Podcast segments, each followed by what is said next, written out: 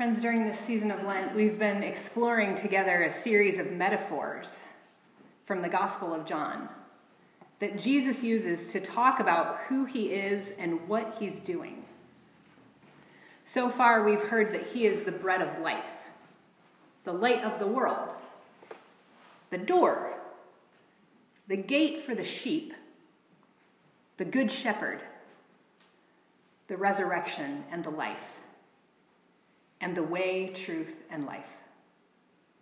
This morning, we come to the final metaphor. This metaphor is in the middle of Jesus' long speech, which lasts from chapter 14 all the way through chapter 17. In John's gospel, this is the last night of Jesus' life. He has already entered Jerusalem, although we don't tell that story until next week. He has washed his disciples' feet and eaten with them for the last time. Judas has deserted them, and Jesus has predicted that Peter will deny him. Jesus has reassured them that even after all of this turmoil, they will continue to carry out God's plan to restore creation and reconcile all people to God. In fact, these four chapters, this long speech, is mostly reassurance and encouragement for the disciples. Jesus is giving them everything he possibly can before he's crucified, even though they don't know yet exactly what's coming. Part of that encouragement is this morning's metaphor which is followed by the only commandment in the whole Gospel of John. So let us listen now in the reading of Scripture for the Word and the wisdom of God. In the Gospel of John, chapter 15, verses 1 through 17. Jesus says, I am the true vine, and my Father is the vine grower. He removes every branch in me that bears no fruit. Every branch that bears fruit, he prunes to make it bear more fruit. You have already been cleansed or pruned by the word that I have spoken to you. Abide in me as I abide in you. Just as the branch cannot bear fruit by itself unless it abides in the vine, neither can you unless you abide in me. I am the vine, you are the branches. Those who abide in me and I in them bear much fruit, because apart from me, you can do nothing. Whoever does not abide in me is thrown away like a branch and withers. Such branches are gathered, thrown into the fire, and burned. If you abide in me and my words abide in you, ask for whatever you wish, and it will be done for you. My Father is glorified by this, that you bear much fruit and become my disciples. As the Father has loved me, so I have loved you abide in my love. If you keep my commandments, you will abide in my love, just as I have kept my Father's commandments and abide in his love. I have said these things so that my joy may be in you and your joy may be complete. This is my commandment that you love one another as I have loved you. No one has greater love than this to lay down one's life for one's friends. You are my friends if you do what I command you. I do not call you servants any longer, because the servant does not know what the master is doing, but I have called you friends, because I have made known to you everything that I have heard from my Father. You did not choose me, I chose you, and I appointed you to go and bear fruit, fruit that will last so that the Father will give you whatever you ask him in my name. I am giving you these commands so that you may love one another. These are the words of God for all people. Thanks be to God. So, my friends and my mentors are always reminding me that there is a difference between doing and being. And they're always saying that to me because I need the reminder. I happen to be especially good at doing. Is anyone else with me? Any other type A folks? Anyone else who loves nothing more than to finish a project with visible results? You get bored easily if there isn't anything to do You want to sit down at the end of the day and know that you did something? Anyone else who might secretly suspect that just maybe their value in the world is based on what they can produce in a day? I'm good at doing, but I struggle with being, with resting, with feeling like I'm worthy of existing at all, of worthy of being loved if I didn't accomplish anything tangible today.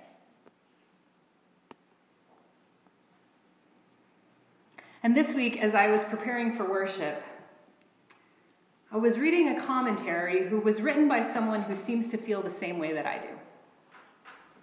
Because through the whole article about this section of Scripture, the author kept referring to the works of love.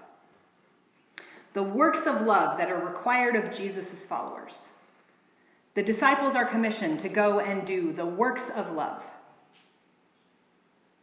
And as much as I love to do things, as I continued to read about the works of love, I felt the Holy Spirit make it clear to me that this commentary's author was getting just a little bit ahead of herself. The word that is used most often in this pericope, this little section of scripture, is not the word do. It's not the word go. It's not the word bear fruit. It's not even the word love. The word that is used most often in this pericope is abide. Abide. Remain. Stay. Wait. Endure. Not depart, not leave. Perhaps we could even say, not do abide. That is God's invitation to us. Not do, just be.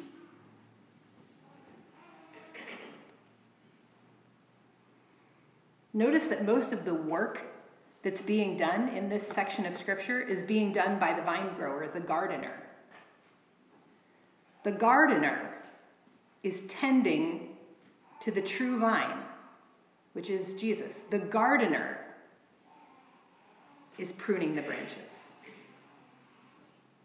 So let's think for a minute about this gardening metaphor. As I was working on this, I was thinking about Mark and his roses, so you can feel free to correct me if I get off course here in my gardening metaphors.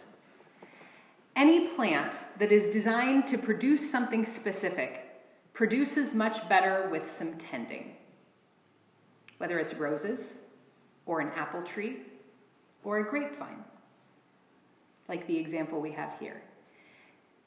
Everything in our universe devolves towards chaos, and left on their own, plants are going to grow wild. The gardener amends the soil. The gardener pulls the weeds. The gardener tends the plants. Branches that are producing well already can be strategically cut so that they produce even more. And branches that aren't producing are cut off so they don't suck the life out of the plant without giving any results. Unless something has gone wrong, bearing fruit or flowers is the natural result of being connected to the main force of life in the plant. Branches that are producing fruit aren't thinking hard about producing fruit. They're not trying to do the works of fruiting. It's natural. They bear fruit simply because they are connected to the vine. So, if we can remember that bearing fruit happens naturally to the branches which are connected to the vine, then we can avoid the trap of getting obsessed with what's happening with the other branches. Some of us were raised in families or traditions where there was a lot of pressure to bear fruit. So we are naturally a little anxious about the parts of the story that describe the branches that cut off and burned. The way that we keep from being anxious about this is to keep things in the right order. If we are worried about whether we are producing enough fruit to keep from being cut off, then we have missed the first principle about abiding in Jesus and his love. The question is not, am I producing enough fruit? The question is, am I abiding? The question is not, am I doing enough? But am I being? Because any work that we do that glorifies God stems, stems from the love that we have received. It will happen naturally. Now, that doesn't mean that it won't take any thought or it won't take any effort, but it does mean that this process of fruitfulness does not start with our trying really hard to be fruitful. This image of some branches getting burned is not God's attempt to shame us or scare us into good behavior. And if you don't believe me, Go back and look at verse 11. Jesus says, I have said these things to you so that my joy may be in you and your joy may be complete. That word complete in Greek is where we get our word plethora. Jesus has said these things about abiding and fruitfulness so that we may have a plethora of joy. And that is how I know it is not about shame or fear because God knows how we are wired. And God knows that shame and fear never bring us joy and they never help us grow. They might modify our behavior for a little while, but they don't produce in us true joy. Also, can I just tell you as a pastor that if you even care about whether you're fruitful enough, you're already on the way. Anybody who might be living in such an unfruitful way as to be cut off and burned, in my pastoral experience, those people don't care about whether they're being fruitful. So basically, if you're worried about getting cut off and burned, whatever that means, it's probably not going to happen to you. Because God doesn't try to motivate us with shame and fear. God knows that we only grow when we feel safe and loved.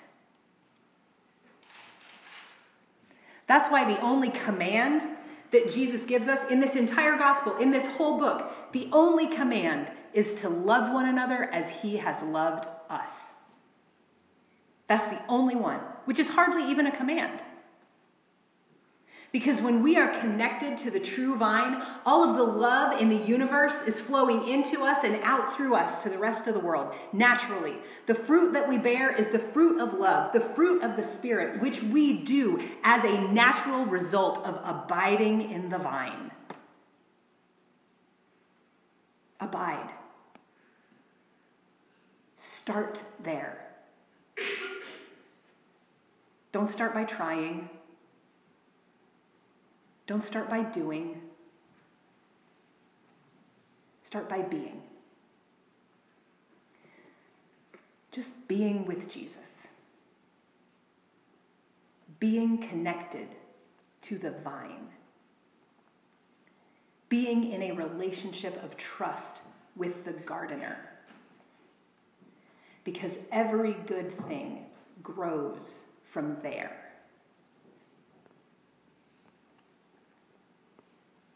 I really love that we wound up with this vine imagery on a day that we're celebrating communion, which is our ancient ritual that includes fruits of the vine.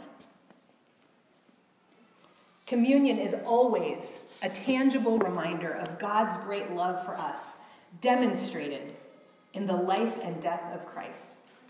And this morning, we have the added reminder of the fruit that comes from Jesus as the true vine.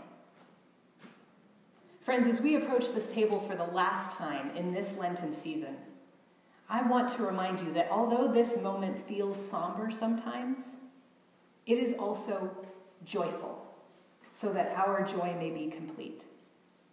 Because when our ancestors in the faith testified about this table, they said that this is the joyful feast of the people of God, where people of all ages, races, and sexes, people in every type of body, come from the north, south, east, and west and gather around Christ's table.